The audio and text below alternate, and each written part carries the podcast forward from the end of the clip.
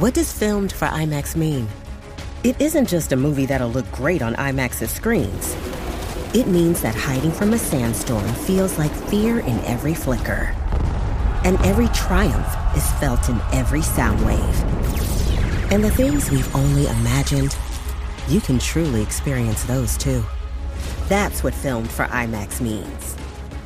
Get tickets to experience Dune Part 2 now and IMAX's exclusive expanded aspect ratio.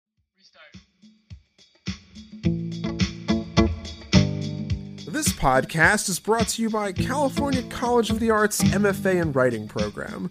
Getting an MFA at their art school setting in San Francisco means that you can write and paint, write and design, and write and make a film. You can also write and write. Look for their MFA faculty member Tom Barbash's novel, The Dakota Winters, out from Ecco, and their alum Adam Nemett and podcast favorites, We Can Save Us All, out now from Unnamed Press. For more information, open an internet browser and type in www.cca.edu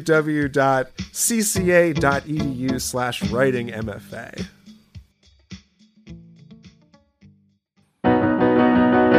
You can talk about film with a philosopher's zeal, or measure them all by box office appeal. But for once in your life, Be real! Welcome one and all to Be Reel on the Playlist Podcast Network. It is your genre hopping, movie reviewing, and reappraising podcast. As always, we're brought to you by California College of the Arts' Writing MFA program. Very thankful for that. And check out all the other wonderful shows on the playlist. But today, we are here for a terrific episode to uh, celebrate the uh, life and legacy of uh, one John Singleton, who passed away uh, at the end of April. And as this is an essentials episode, we're going to talk about his work. Um, I've said too much. I need to introduce myself and us. I'm Chance Solem-Pfeifer. And I'm Noah Ballard. And joining us, a special guest today, uh, an author, a podcaster, Tochi Onyebuchi. Welcome to the show, sir. Thank you so much for having me. This is this is quite the honor. This is quite the honor. We're the ones who are honored. Um, so we're going to talk about, we're going to focus on three Singleton movies today uh, Boyz N the Hood, Poetic Justice, and Rosewood. I'm happy to touch on others. I'm happy to, uh, to stand for others. Um, but Tochi, let's talk about kind of why you're here and maybe Noah, you can draw this connection. Did you study John Singleton during film school? So yeah, so it's it's interesting. I growing up in an immigrant household, I was always like one step removed from like just African American culture.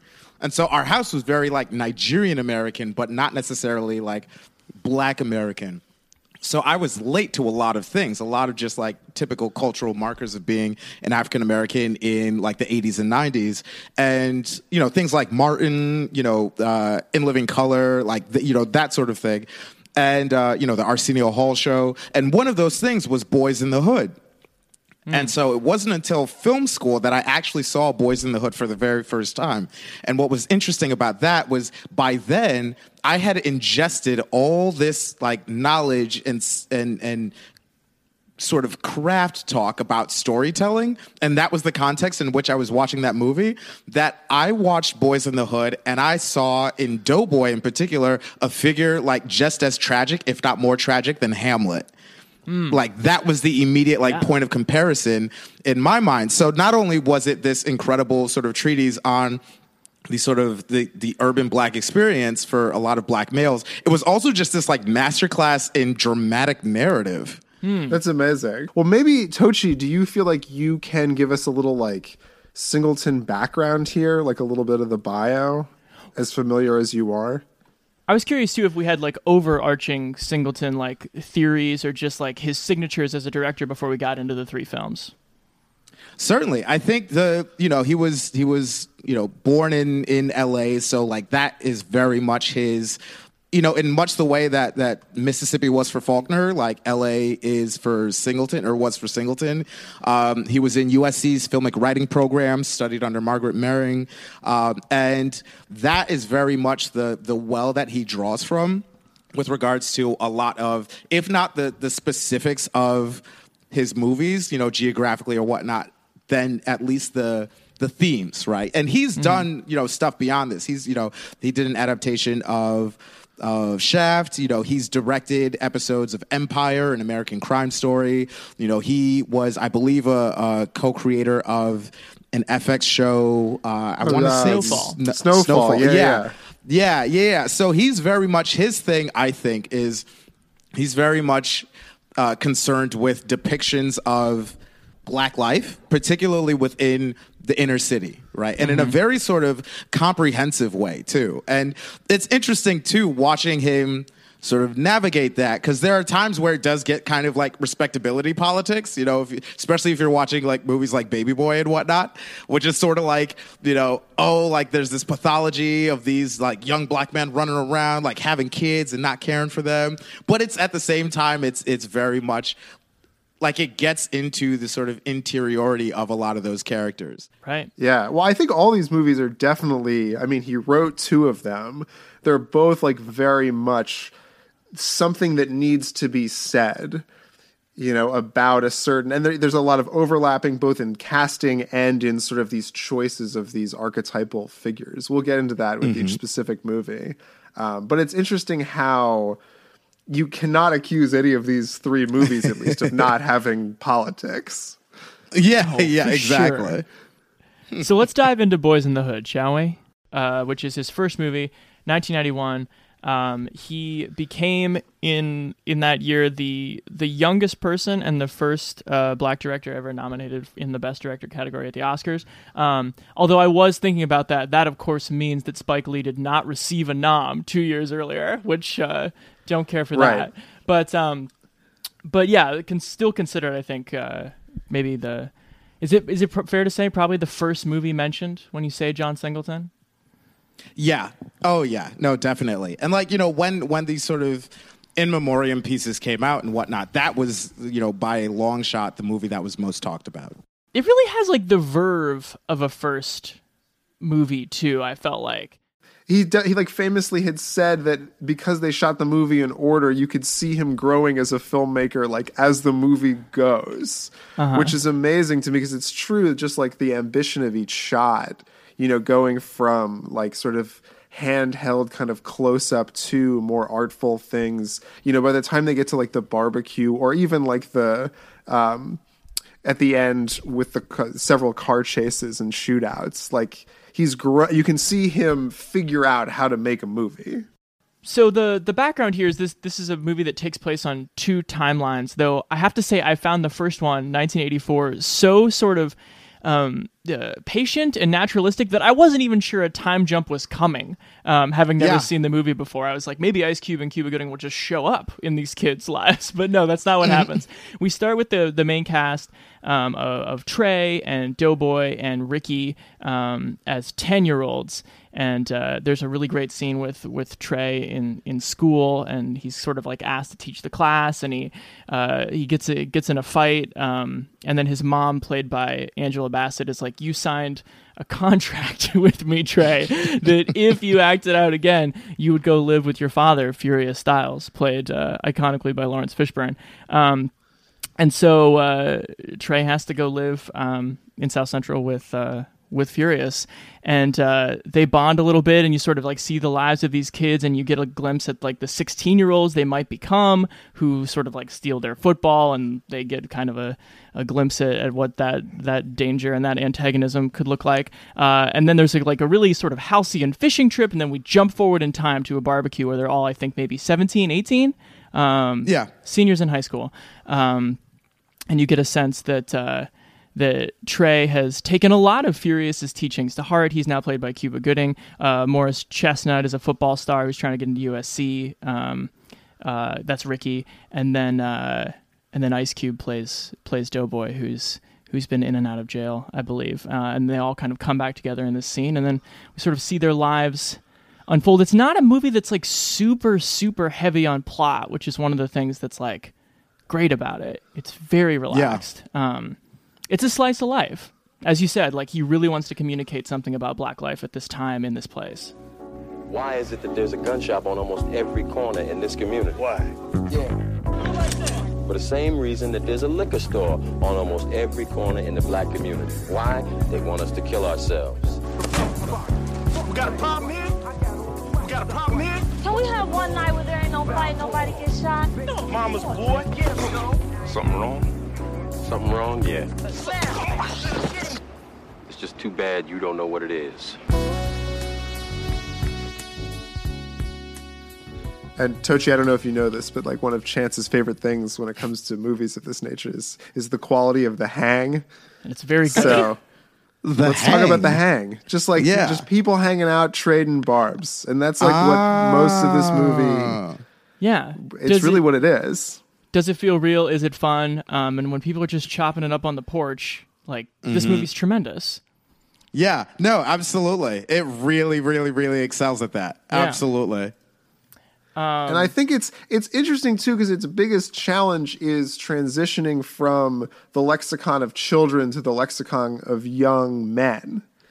And I think it does that in a way that's both funny because it shows that they're both like kind of the same conversations they've been having for mm-hmm. seven years with like mm-hmm. just different ways of saying things and the positions.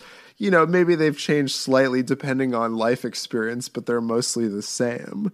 But then just the circumstances around, you know, this adult life are far more traumatic.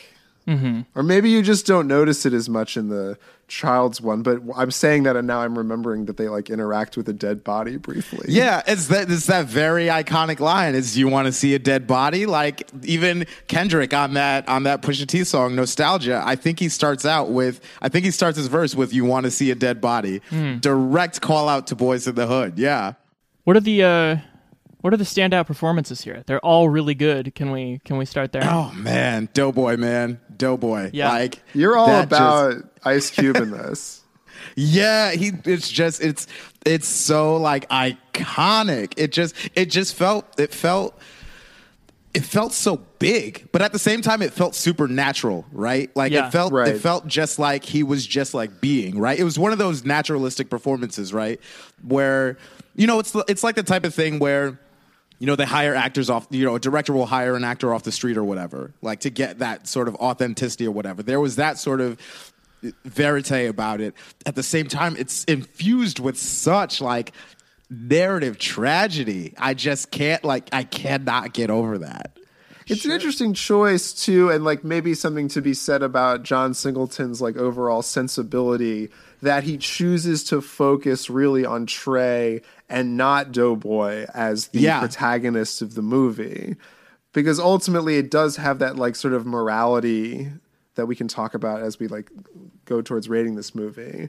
But I think I agree with you that in fact the more interesting narrative and the more interesting maybe movie would be looking at just the Doughboy character and having Trey as more of the, you know, you could go this way like your brother who's the football star, this way mm-hmm. like your neighbor who d- does this, but like what do you? Because the only person who makes the real choice is Doughboy. Yeah. Well, what's interesting is I I actually really appreciate having the Doughboy character sort of on the periphery because it mm-hmm. reinforces this this feeling of I know that guy, right? Like there's you know, you're watching this movie and instantly you're thinking of that that dude you know who is exactly in the Doughboy situation, right? So it's not right. like he just happens to be the one that mom hits, even if it was his brother who did the thing. yeah, exactly. Like we all know a Doughboy, and it's like it's He like doesn't that- deserve it, but he kind of does. Exactly. So I think I like I I really really really like as compelling as his story would be, you know, as its own sort of vertebrae to a narrative, I do really like having him sort of like in the corner of your vision and being like, you know, he's he's he's someone I know. He's not mm-hmm. me. He's someone I know. While That's still totally not being a caricature too. I mean, he's so, Absolutely. he's so Yeah. real. Like that scene where Trey ultimately gets out of the car that night um, instead of going after the people who killed Ricky. Is like nothing needed to be said. There's there are such Mm-hmm. real people that like yes, I will pull over the car. I know why you have to get out, and you know I'm not going to get out of the car. That's such a powerful moment, like that they don't say anything really about motivation, especially with the. I mean, Laurence Fishburne in this is incredible. Uh, Unbelievable. So good and like such a good physical performance too showing just like what 7 years of like living with that kind of stress every day like does to a human body True. like I mean he's no older and in fact he's like only like 8 years older than um his son uh Yeah. Cuba Gooding Jr., which is such a funny casting thing. Uh but yeah, he's great and then he gives this impassioned monologue and then there's something yeah, almost Shakespearean about the fact they have to say like almost nothing in the next scene just because everything's sort of been put out there. You bad. You gotta shoot somebody now. Well, here I am. Come on, shoot me. You bad, right?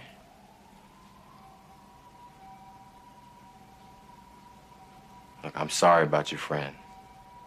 My heart goes out to his mother and his family, but that's their problem, Trey. You my son. You my problem. I want you to give me the gun.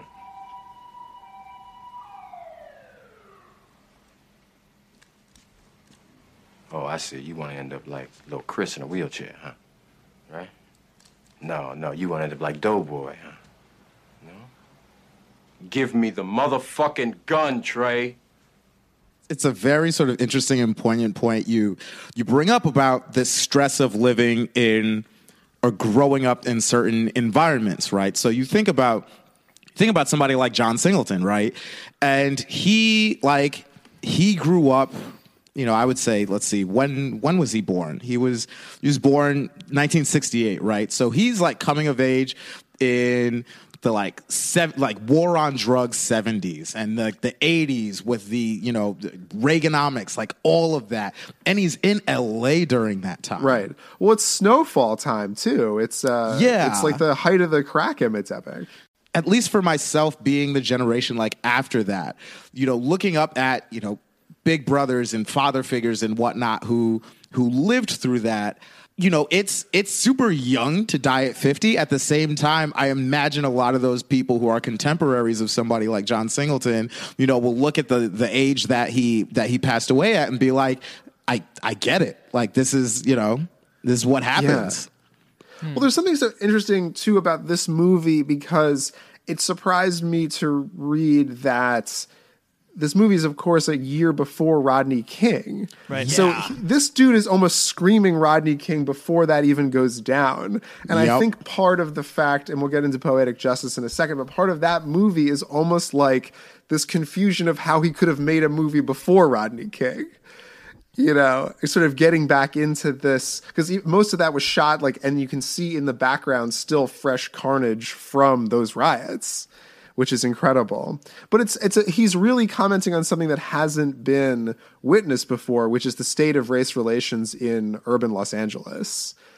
and is still able to communicate which of course we, we we know is true that like but also this is just this is just life like even in rosewood with this terrible like uh, tragedy fueled by racial hatred happening like life is still like going on during it and right before it and that's the same thing that's happening in this movie i mean i, I love that you tochi were able to see sort of like the the mythic through lines in here but i just i love that there's very little like manufactured drama Yeah. in this movie, like scene to scene. I was thinking about that. There's a scene where Ricky sits down for the SAT, right, and he's got to get a 710 or a, over a 700 to get into USC. And I was fully expecting like this movie to like, are we going to get some kind of cheating thing? Like, what's going to happen in the scene? And the whole point of that scene is just a look that Cuba Gooding gives his friend um, to encourage him and, and get him through. And the to let that breathe is so awesome as a filmmaker. Yeah. Right. Yeah. And what's sort of nice about this movie too that maybe I wasn't expecting just because of its reputation is the fact that it really doesn't have that much violence in it.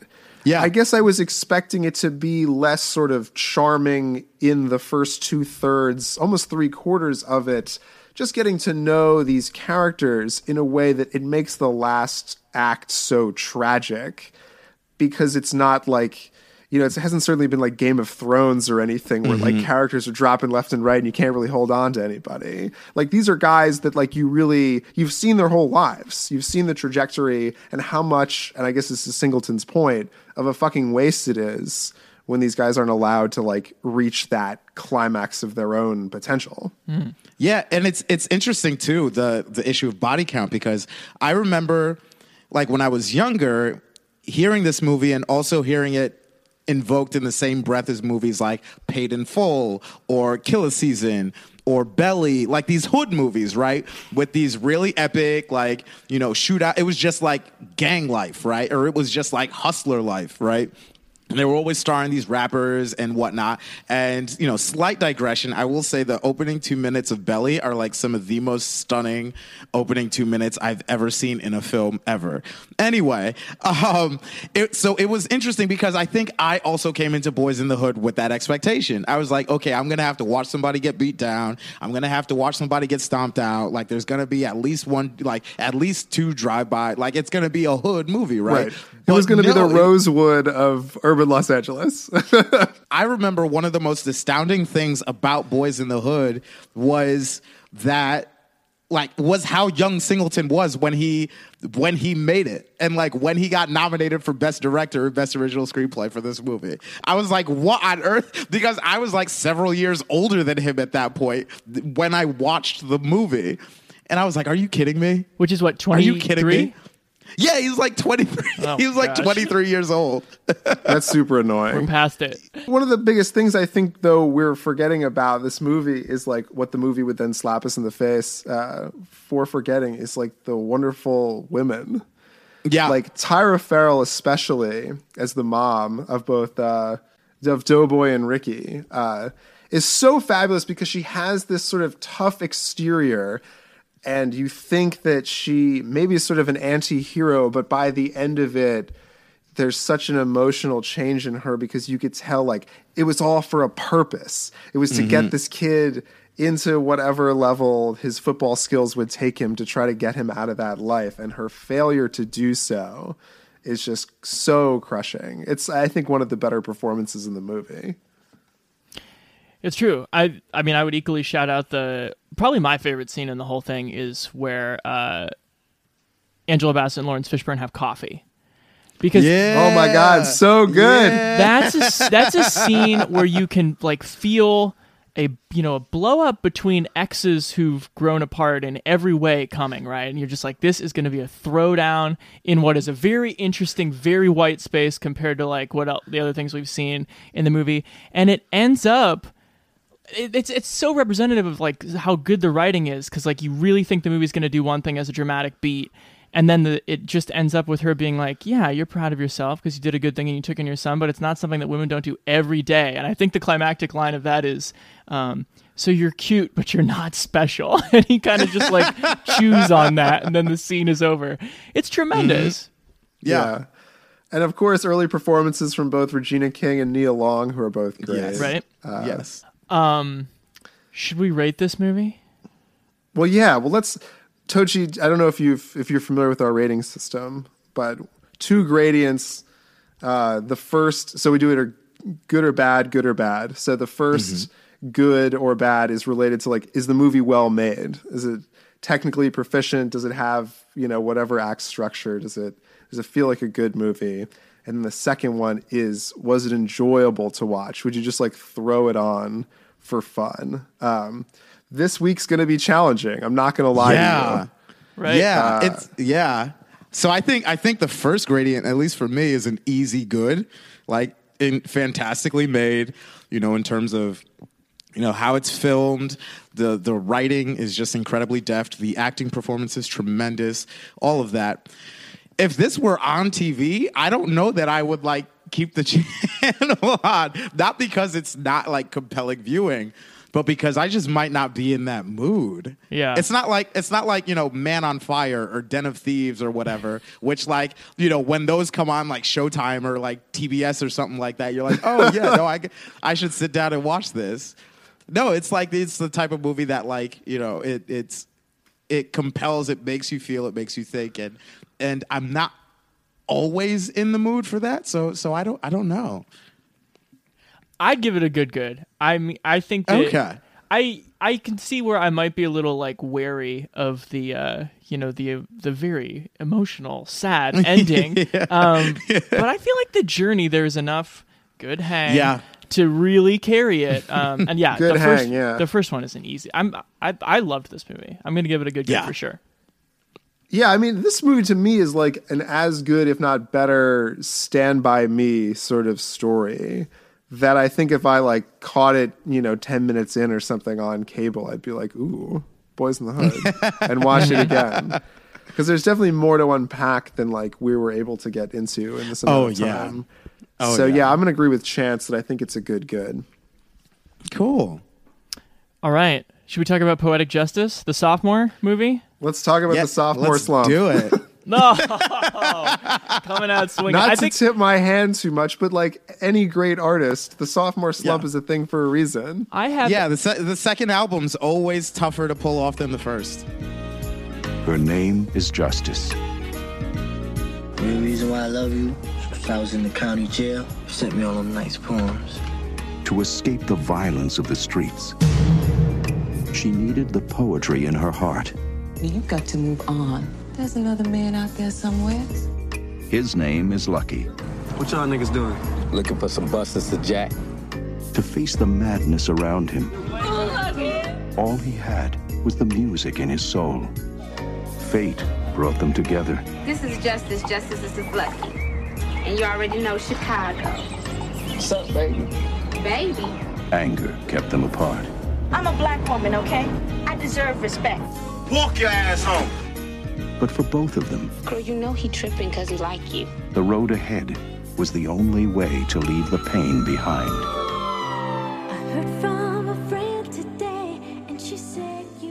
So maybe we could get into it via this. I feel like this movie, in the absence of what maybe went down a little easier as like autobiography or influenced by some things from Singleton's autobiography, this movie is immediately trying to enter conversation with other Hollywood genres.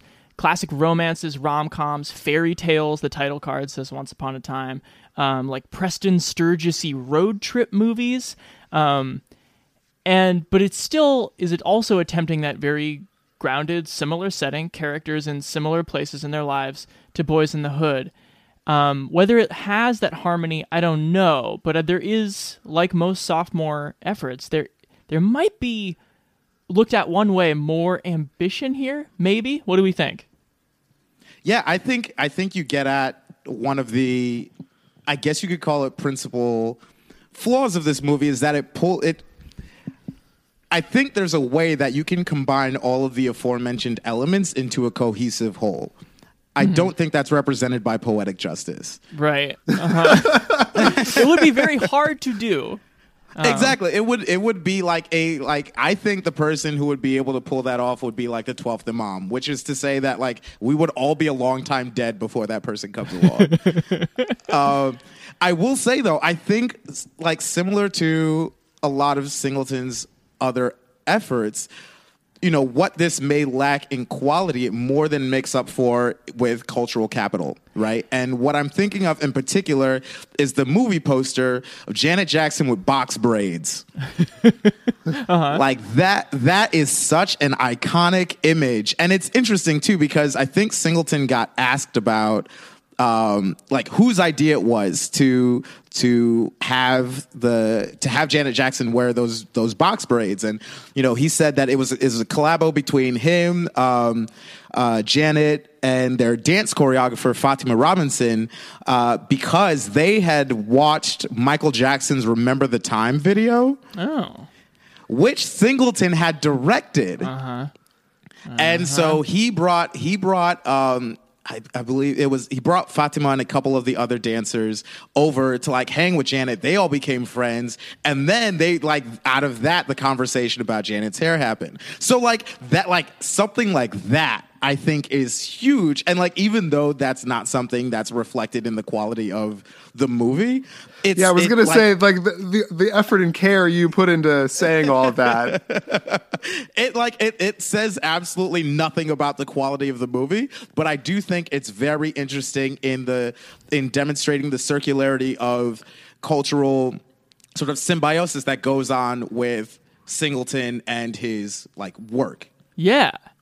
And it's reflected in some of the casting in this movie too. Like Q-Tip plays your boyfriend in the beginning, just like the cultural moment Yeah. and the uh, you know inclusion of, of musicians and just like hip hop culture in general in this movie is like pretty noteworthy and is something you would not see even like five years later, probably. Yeah. with the I same. mean, can I say, and please disagree with me, but the other famous casting in this of Tupac Shakur, I have to say, he is no Ice Cube, though, if you're going for musicians turned actors. Yeah, no, he's definite.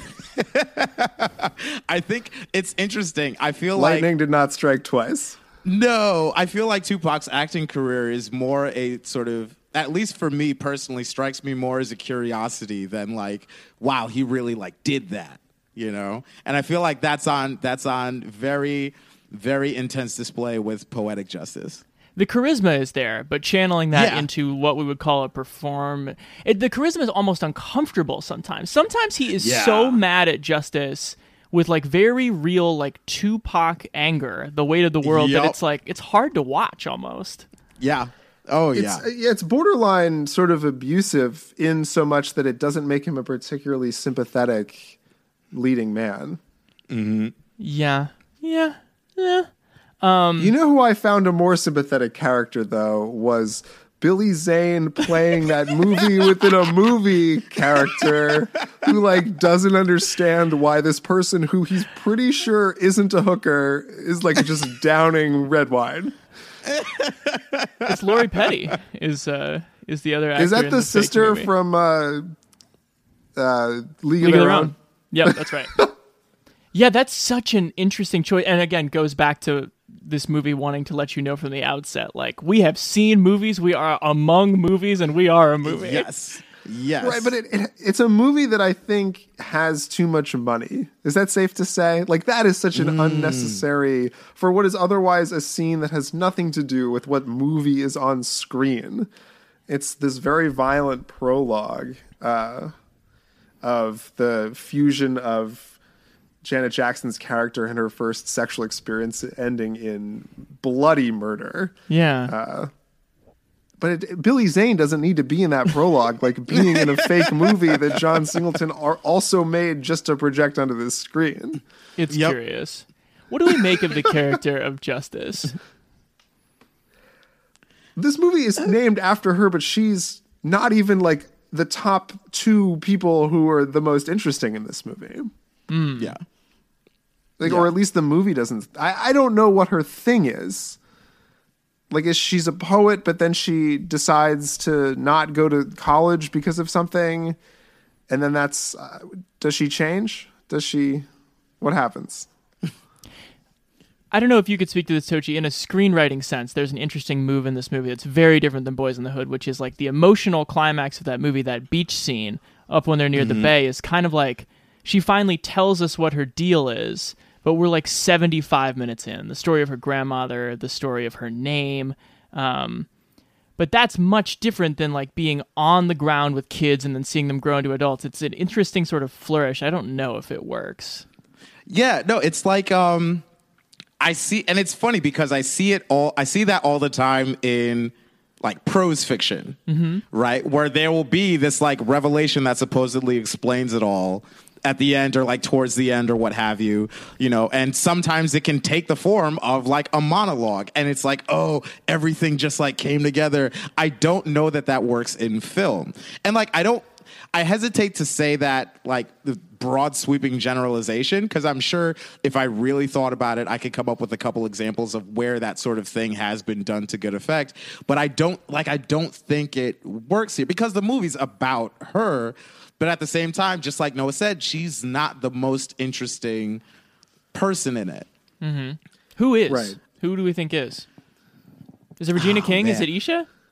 I think Regina King is the most interesting. Yeah. she's like clearly struggling with not only her sexuality but uh, an alcohol problem that is, of course, treating the fact that both these two movies just every 30 seconds a helicopter goes by with its spotlight on. Right, yeah.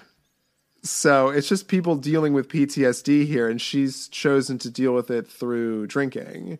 And I think she gives a pretty compelling performance where it feels like she first has the answer for Janet Jackson to like get out of this headspace that's clearly holding her back.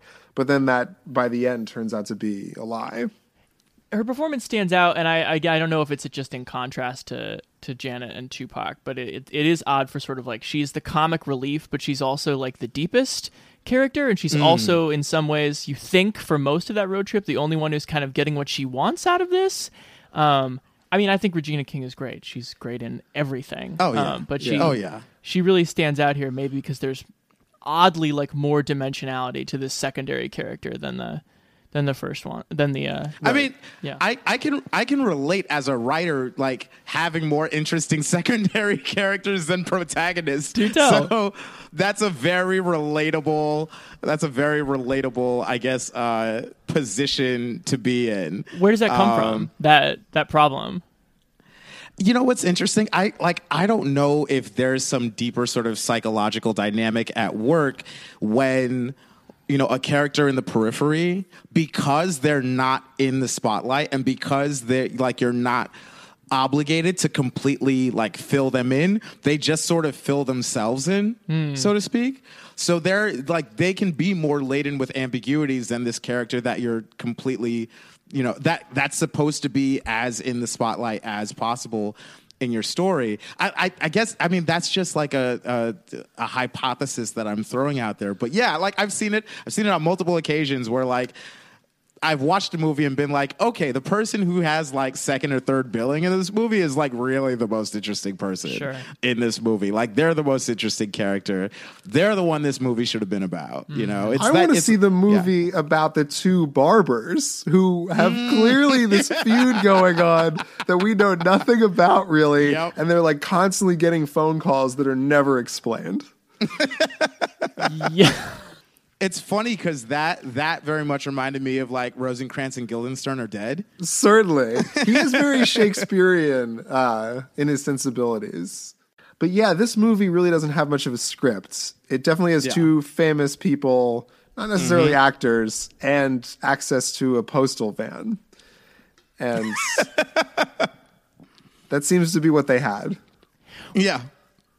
if it had been just a road trip movie i think that could have been really cool i mean because you obviously If it was again, just one trip to Oakland, yeah, or whatever they had to do. Yeah, you have like you Yeah. know, their versions of like Homeric stop offs and this sort of like ideal, like idealized black family reunion where they even say there's like, wow, there's no I love violence. when they crash the reunion. That's incredible. It's great, and Maya Angelou's there, and she, we should say that she was the author of the the poetry you hear Mm-hmm. um, Janet narrating through the movie, um, which is, you know, makes it good. But then you're like, I'm s- Justice wr- wrote furtive sighs. She wrote that. I don't know. That is funny. I don't know. Movies with people reading poetry, as witnessed by the movie Paterson, is an inherently boring Oh, thing to You're do. killing me. I'm d- I'm slain. Um, so where do we stand? Where what do we want to rate poetic justice, you guys? I'll, it was Tochi went first, so I'll say this time that poetic justice is a bad bad. I would probably have to agree. I think that I think that really weirdly unlike Boyz N the Hood. There's like a failure of imagination about like what people will do in a conversation as it turns bad, and this movie's just full of people kind of going for the jugular of each other in really like unambiguous, kind of ugly ways. That then Right. because of the because of its aspirations to be a romance movie, it then just sort of sweeps aside at the end. Where I think Tupac literally says, "You're, but you forgive me, right?" And almost like answers his own question. It's like, "Yes, we are done. We are good here." Um, I just wasn't buying, unfortunately. So probably yeah, it has all like the weird quirks and maybe blemishes, shall, shall we say, of Boyz N the Hood without the charm and like the underlying interesting story about someone coming of age. yeah. Tochi, what do you think? I would give it a bad good. Okay. So bad You enjoyed because of- watching it, but you didn't think it was a good movie. Yeah, exactly, exactly. And also like it's as as occasionally funny and curious and unintentionally funny, I should say, and curious as Tupac's film career is, I do find it I do find it oddly compelling. Um, so there is that, but yeah, like it's got you know it's it's Regina King and it's it's Tupac and like it unintentionally, at least to me, unintentionally funny at times performance and it's got Janet with the box braids and like it's just it like it has all these it has a cultural impact that I think goes far beyond the like actual merits of the movie. And like just based on that, if it were if it were on TV, I would I would catch it. And Maya Angelou's in it. Like right. It does have all these like interesting people in it. Like there's like a Yeah. sort of like a sort of haunted pleasure of like seeing these people on screen. Right. You know, it's sort of spooky to see Tupac like in a movie. Yeah, like there was there was a clip there was a clip that was released shortly after Singleton's death of it was just like a like a random like behind the scenes or whatever. It was Yeah, they did a poetic justice like 25th anniversary like documentary thing. Yeah, so like it's it's this clip of him and Tupac in a foot race. Oh. Uh, that's Which is absolutely hilarious, but like you think about it, and there's so there's so much like black culture in that like like eight second clip. It's ridiculous. Who won the foot race? That's amazing. Yeah, who won? Um, you know, it they they got they got too far down in the distance uh, for me to tell. It's like the it's like the video from High Flying Bird. Like you can't tell who won, but it's just that they did compete. exactly, exactly. Oh man. Okay, I think we can. I can. We think we can put this one to bed. Sure. Um, can I, since this is a Singleton Essentials episode, and, and we might want to explore super briefly the other parts of the filmography, can I give a quick shout out to Higher Learning? Because I managed to catch that this week, and I thought that movie was really good. It seems like directorially, like visually, like kind of a step up, um, and is it's definitely him exploring on a college campus, like a lot of the ideas where these, you know, where Tupac and Janet just go to loggerheads, and then the idea of either, you know, feminism or what Tupac is going through just kind of like dies there. Higher learning is just like a whole dissertation of like 10 different characters, like figuring out what they all mean to each other racially, sexually, um, culturally, in terms of class in this space. Um, I thought that was a super interesting movie that was worth checking out. So, yeah. Yeah, it seems like John Singleton's career feels like you can see him learning how to make a movie and like what Yeah. it is he wants to say. So especially like when he gets to Rosewood is like I think his his masterpiece. He really maybe. knows how to direct a movie with Rosewood. He really knows how to Yeah. direct it, and then he can go on to just like make weird things and like make a little money. yeah, like Which I like think do is the rest too of his career. Too career. Furious, yeah. Too Fast, Too Furious, Shaft, Four brothers. Four Brothers, Abduction. I was Yeah. maybe going to ask this at the end, but what what do we make of that career arc that he kind of stopped writing movies by like the end of the 90s and sort of became this person who took on studio projects? I mean, is that him? Is there is there a read on you know Hollywood in there? What do we think? Tochi, you can confirm writing's fucking difficult. yeah, no, it's it's it's tough. It's tough. Um, well, what's what's interesting too, like that makes me that makes me think a bit about what, or it makes me wonder at what the the directorial and creative landscape was for black American creators in Hollywood at around the time that like Shaft happens, right? Right. So like you so you know you have Singleton but like also too like you have Spike Lee, you have all these other like you have these other like creators who are like visionaries in their own right, crafting, I guess you could call them their own sort of alternate visions of blackness in America. And on top of that too, you have like, you know, incredible actors like Denzel and what have you. Like you like I think there's this I mean, maybe I'm just reading too much into it, but I wonder if part of Singleton's legacy is the opening of doors.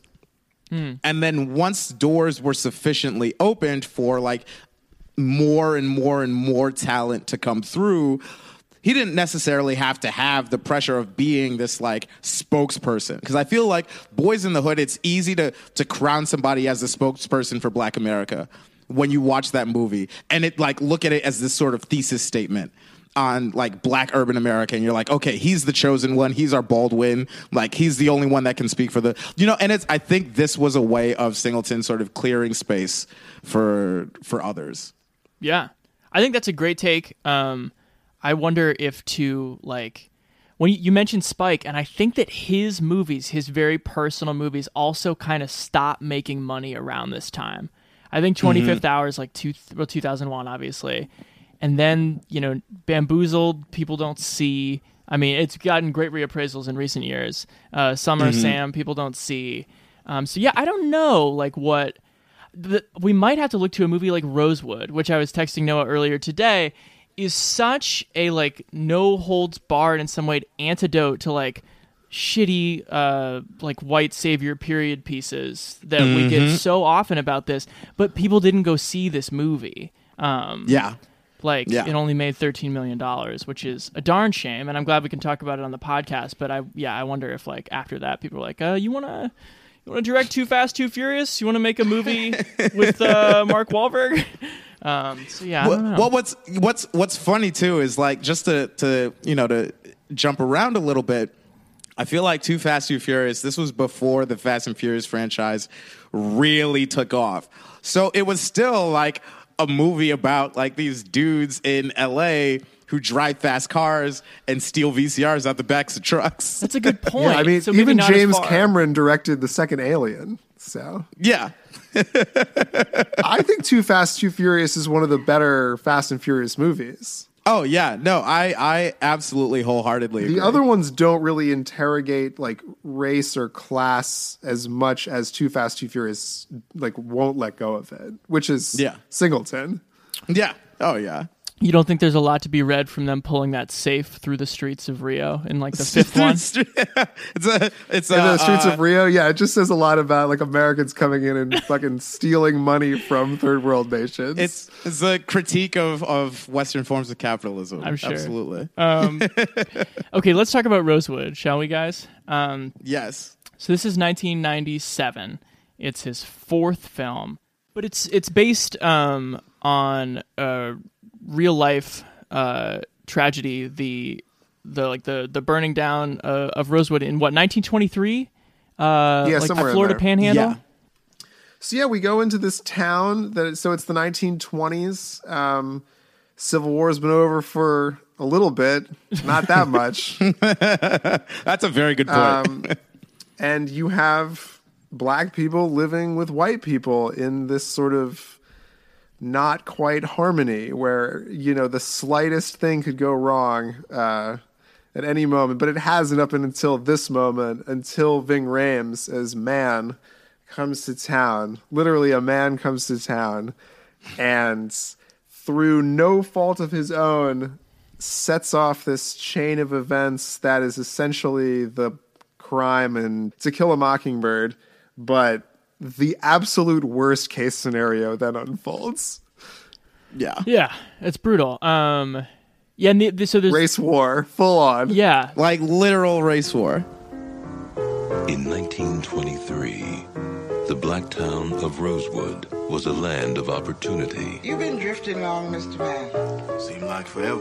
Colored folks own all the land around here, all the businesses too. Man can make a new start around here, make something of himself.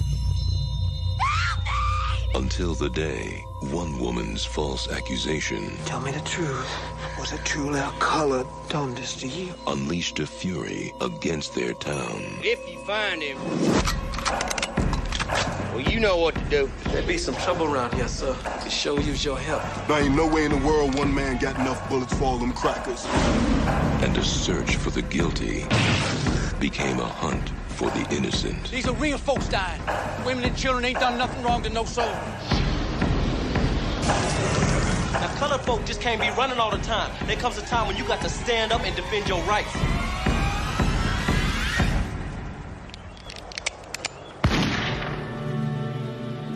Rosewood is the is the black town and Sumner is the white town, and they kind of like border on each other. And so you got Ving Rhames, and then you have uh, Jon Voight who owns a store, um, which is he's sort of like the only white person who like appears to, you know, like have a have a storefront in in actual Rosewood. Um, but they yeah they do have this kind of like uneasy uh, relationship, and then sort of out of the blue, I don't know who that actor was, but yeah, just like a local woman is is beat up by her lover, played by Robert By the Patrick. guy, You know he's right, yeah, up the to guy no from good. Terminator 2 comes into Mhm. town and really fucks everything up. Um, Yep. And then uh, with a with a, a definitely a basis in historical scapegoating is like, well, I, I, I presume she was like, well, somebody's my husband will see these bruises, and so she completely fabricates that that uh, a black Rosewood resident um, beat her up. I don't even think she says that it was quote unquote Jesse Hunter, who's there's this guy they're all looking for who allegedly is like escaped from a chain gang. Everybody just assumes. I want to talk more about like just what happens in this movie when people say Jesse Hunter over and over again. Um, but but yeah, and it just becomes this total total fucking. Well, that was the thing too, because initially she says, "I was just beat up. I wasn't raped," and then this immediately, this woman's like, "Did you hear that? She was raped." right. Mm-hmm. Yep. Yep. yeah. It's just by saying the word. It doesn't matter what the words are around the words. It's just Mhm. by hearing the word. And I mean, amazingly later, um, we'll hear the like sort of I would say the iconic line of this movie, um, where it's the N word is the same thing as guilty, but Mm. it's like people like they they hear just these quick phrases. I mean, it's very like Trumpian or something, but like or Fox News, but like every time they hear like whatever rape oh i wasn't raped it doesn't matter let's Mhm. let's storm the other town let's burn it Yep. to the ground Yeah. and they can't hear that it was maybe a white person Yeah, no, that, that's- like, if it someone doesn't- presenting them yeah. with the truth just yields Mhm. violence Yeah. And yet they all seem to know it too. yeah Like, they all whatever- know it and by no the end they were like yeah we shouldn't have done that and then they move on with their lives Right. Oh my gosh. Yeah. Um, so maybe we could pick up where we le- left off real quick, which is Singleton as as a director. Uh, there are moments in this movie where he he does what I watching four of his movies this week kind of saw it to be maybe his like calling card, which he's is he awesome with these scenes where seemingly contrasting things are happening that like only deepen uh both like either the irony or the reality of it and it happens in this movie where uh where Sarah is on the porch of the she's like the matriarch of this carrier uh, family called the Carriers, and Don Cheadle is is her son. Um, and she's she's saying like I was the midwife to half of you to the lynch mob as Singleton is showing their just like grotesque rage and not hearing her of all the like the worst like white men hearing this and it's ju- it's a total escalation of this thing that he's been doing since the very beginning which is the um Fishburne being like, "You got to listen, you got to check out Ooh Ooh Child," and it's like this really like halcyon, uplifting moment that is also like the end of Tre and his friends' innocence as they get hauled off to juvie. He's great with these in-scene contrasts, and like never more powerfully than, than in this one. And i don't know about you guys but seeing bruce mcgill with such hate in his eyes was heartbreaking for me Yeah. I, I, I just he just got to ride up his, some stairs uh, on a motorcycle and do that thing with his his neck from Animal House. Like I don't want to see him like shooting people for no reason. Ugh. It was it was very difficult. I know he's supposed to, he's supposed to be the sort of gruff, lovable supervisor in Ride Along and Ride Along too. Like, Yes. maybe that was sort of like career the rehabilitation. finding Tom Cruise in uh, Collateral. Yeah, yeah, ex- exactly. So maybe maybe those later efforts are a bit of sort of a you know that was his um, apology tour. exactly exactly. No, it was but I- just the character. I think it. I think it. I think that goes to you know something that you were saying earlier, but that's a really powerful statement being made with this movie is that you know almost none of the white people like come out of this looking good. Nope. Like Zero percent, I would say.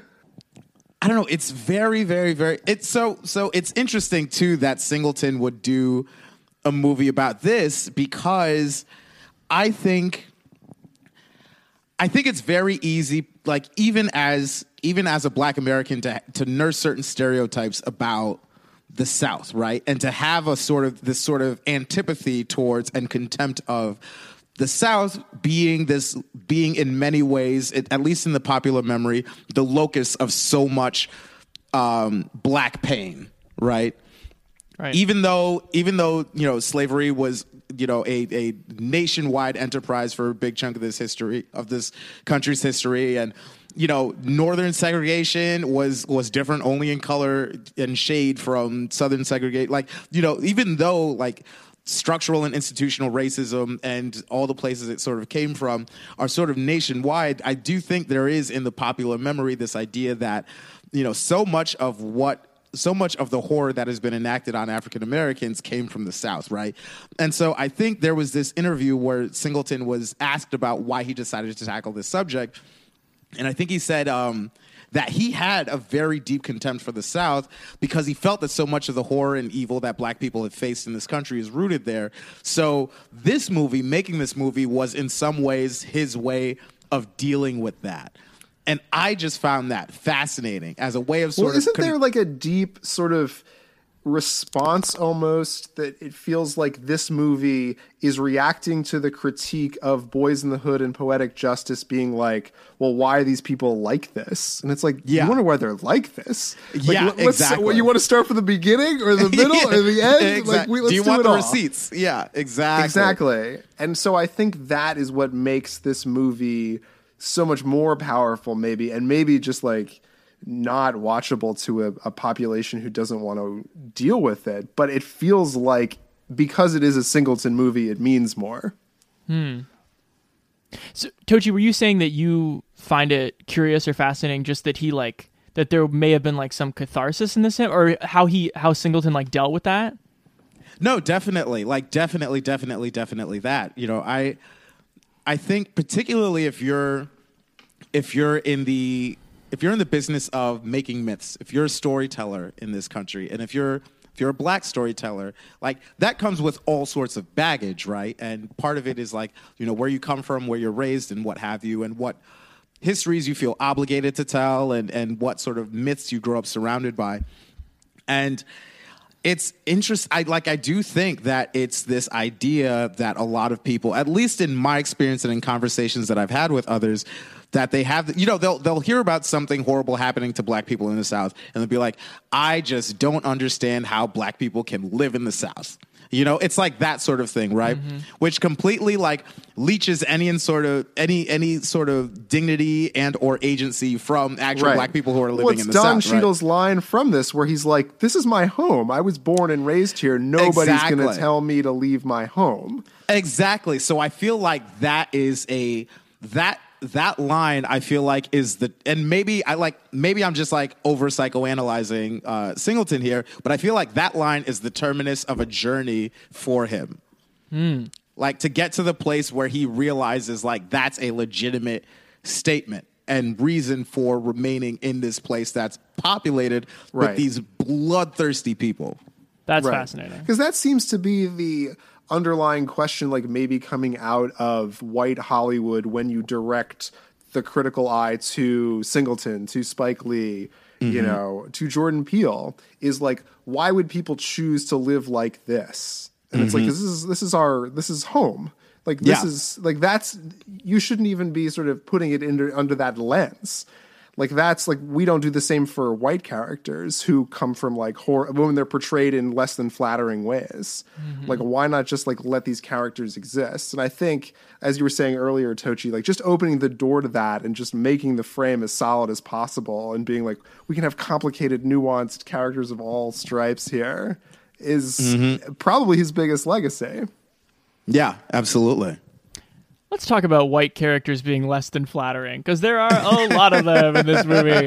Um, but I'm I seriously mean I to this movie's credit I can't think of a movie that depicts like the failure of white morality from so many different angles. Um, Mhm. Just snowballing, joke intended, down the hill. Um, and I really want to think about too. Like I feel that Michael Rooker, who plays the sheriff, is like such Oh, he gives up on it the quickest. but it's he has like a misgiving about this that he completely that he like repeats like to no one but then it completely becomes like a, a rabid like deranged like agent of this mob um, because he wants to be reelected sheriff and it was just like this is a movie or this is a character that a lot of movies would sort of like go to greater lengths to humanize and here he is just sort of being analogous to like what like today's GOP congressmen people who like may not agree with like what the most like virulent of their base would say, but definitely want those votes and like will definitely certainly be in the- the mob.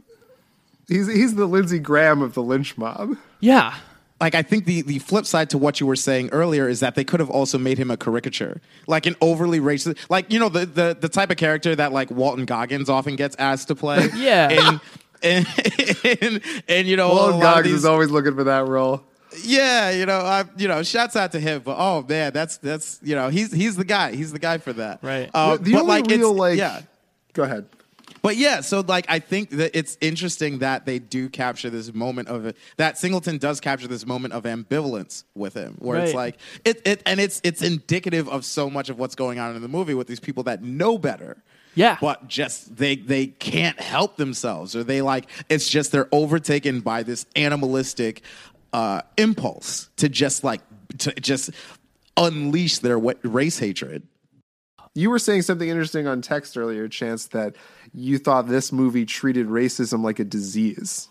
Yeah, it's completely infectious. I mean, fueled by uh by, you know, still gin um and like a history of of of scapegoating and just this just this like trump card for for everything in these like uh you know angry white people's lives. It's so interesting and sad to watch how hard the black characters work in this movie in the first hour to communicate with these people to exist to sometimes like scratch their back just so these towns can stay standing. Um uh but then it just doesn't fucking matter um Yeah. because like there's it's like well uh we're you know like true the true like uh end of this disease is just doesn't matter about all the hard sort of discursive work you put in it's it's horrible to watch but very smart This movie Yeah. makes me really understand why you would start with like a Dawn of the Dead as the first sort of allegory about systemic racism because it has that sort of feel to it of like the zombies are coming you know something's they're going to burn they just want to see you know us be killed they have no other interest and then in rosewood sort of giving that mob a name for what it is a lynch mob uh you know, makes this almost a horror movie. There's a ton Yeah. of gore in this movie. People are getting things cut off. yeah It's crazy. Yeah, no, it's like I mean the the the you know the the most recent apt analogy for some of what's going on here are the White Walkers from Game of Thrones. Like that's Right. literally like it's this this sort of pathology. There's a sort of supernaturalness to it where it's like you know the they're they're captured by this curse and this impulse to literally just like wreak havoc in the most horrific way possible. But um yeah, no, I think that the the idea of racism as a disease you know isn't necessarily something that you we'd seen a lot of before in film, uh, particularly in film by like popular directors and whatnot. And so I think that is a bit of a flashpoint. I think with Singleton and his work. yeah Right. Yeah, I think historically you see racism as these like little outbursts and then like Yeah. sort of they're swallowed up and like back into whatever wherever they came Yeah, from. But they're like really, personal personal failings. Like that's what it is. Yeah. Right, right, right. You know, it's a rebellion that's easily put down by the good white folks. Um, Mm-hmm. And I get the sense Yeah. that like Jon Voight like wouldn't agree to be in this movie if he didn't get to do the salute to Ving Rhames at the end. But even he, Mm. like the would be like Oskar Schindler of this movie, very very late into the film is still like taking money to hide people. And the Bradley character, he's like, "Oh yeah, I could patch up your your bullet wound, like if you would agree to give me like a leg up on purchasing the land I want." Um, like he is the would be like white savior here who still just comes off very badly, I think. Not super surprising that Jon Voight ends up like being a big Trump guy, if we're being real. No. Yeah. But like, what kind of a person is Ian Rosewood, is involved in the production, probably sees it at the premiere, and then goes, you know, in about uh, 15 years, I'm going to vote for Donald Trump. 20 years. Someone who doesn't get it. Oh yeah. John, you are, you have, you have multitudes, sir. yeah. That's I feel like what he would say to your to your accusation is um why no, sir, I contain multitudes. Right. I contain multitudes. Yeah. Can we talk about Ving Rhames? I think he's awesome in this movie. In He kicks Yeah. a ton of ass in this movie. well, and even Yeah. going beyond the expected ass kicking, I think that he's so great in the first half hour. Um, he's like goofy. He has movie star quality. That part where uh, you know he wants to uh, dance with Scrappy, and before he goes over there, he kind of like slicks back his knot hair. um, Right. He's really he's really great. Um, and I don't. Th- I mean, you know, we talked about how he spends the Mission Impossible movies sitting down, so it was awesome to get to see him play this character. Yeah, like I loved watching him like pick up these children, you know, and cut through two lines of defense just to throw them on the back of this train and then get on himself. You know, he has sat for too long, Ving Rhames, and it's good to see him. And then jump onto a horse. Yeah. You know, it's unbelievable. All right, guys, what else do we have on Rosewood? Anything else? I really liked how like the production value of it. You know, and I think it's really aided by the John Williams score, which is very subtle but like has that like Hollywood patina on it that this feels like it it believes itself to be in like an awards caliber movie. Yes. Yes. Exactly that. Yeah. Which is a shame. I mean, it it, it easily could have been. Like this Yeah. this would have I feel like this would have won a Pulitzer if it were a book. Mm. Mm-hmm. Mm-hmm. Yeah. It's got really nice visual um, references. The symbolism is like super interesting. And it's it's I you you'd think more people would like this movie because ultimately it is like an action movie.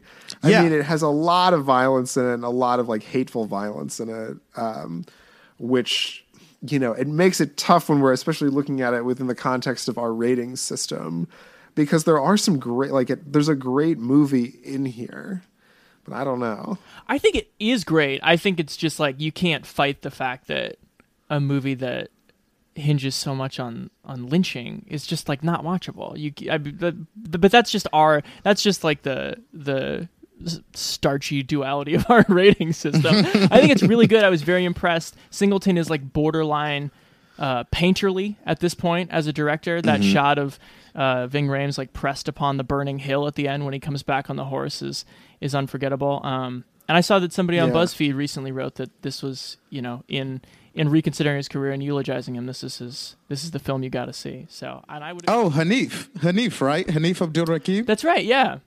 Yeah, yeah, yeah. No, that's a fantastic piece um, titled This is the John Singleton movie you really need to watch. Yeah, highly, highly, highly recommend reading that piece. Yeah, I don't disagree. Um, so probably a good bad, but like only by virtue of you know our rating system. Tochi, what do you think? I, I agree. I agree. Um, good, bad. Okay. Yeah.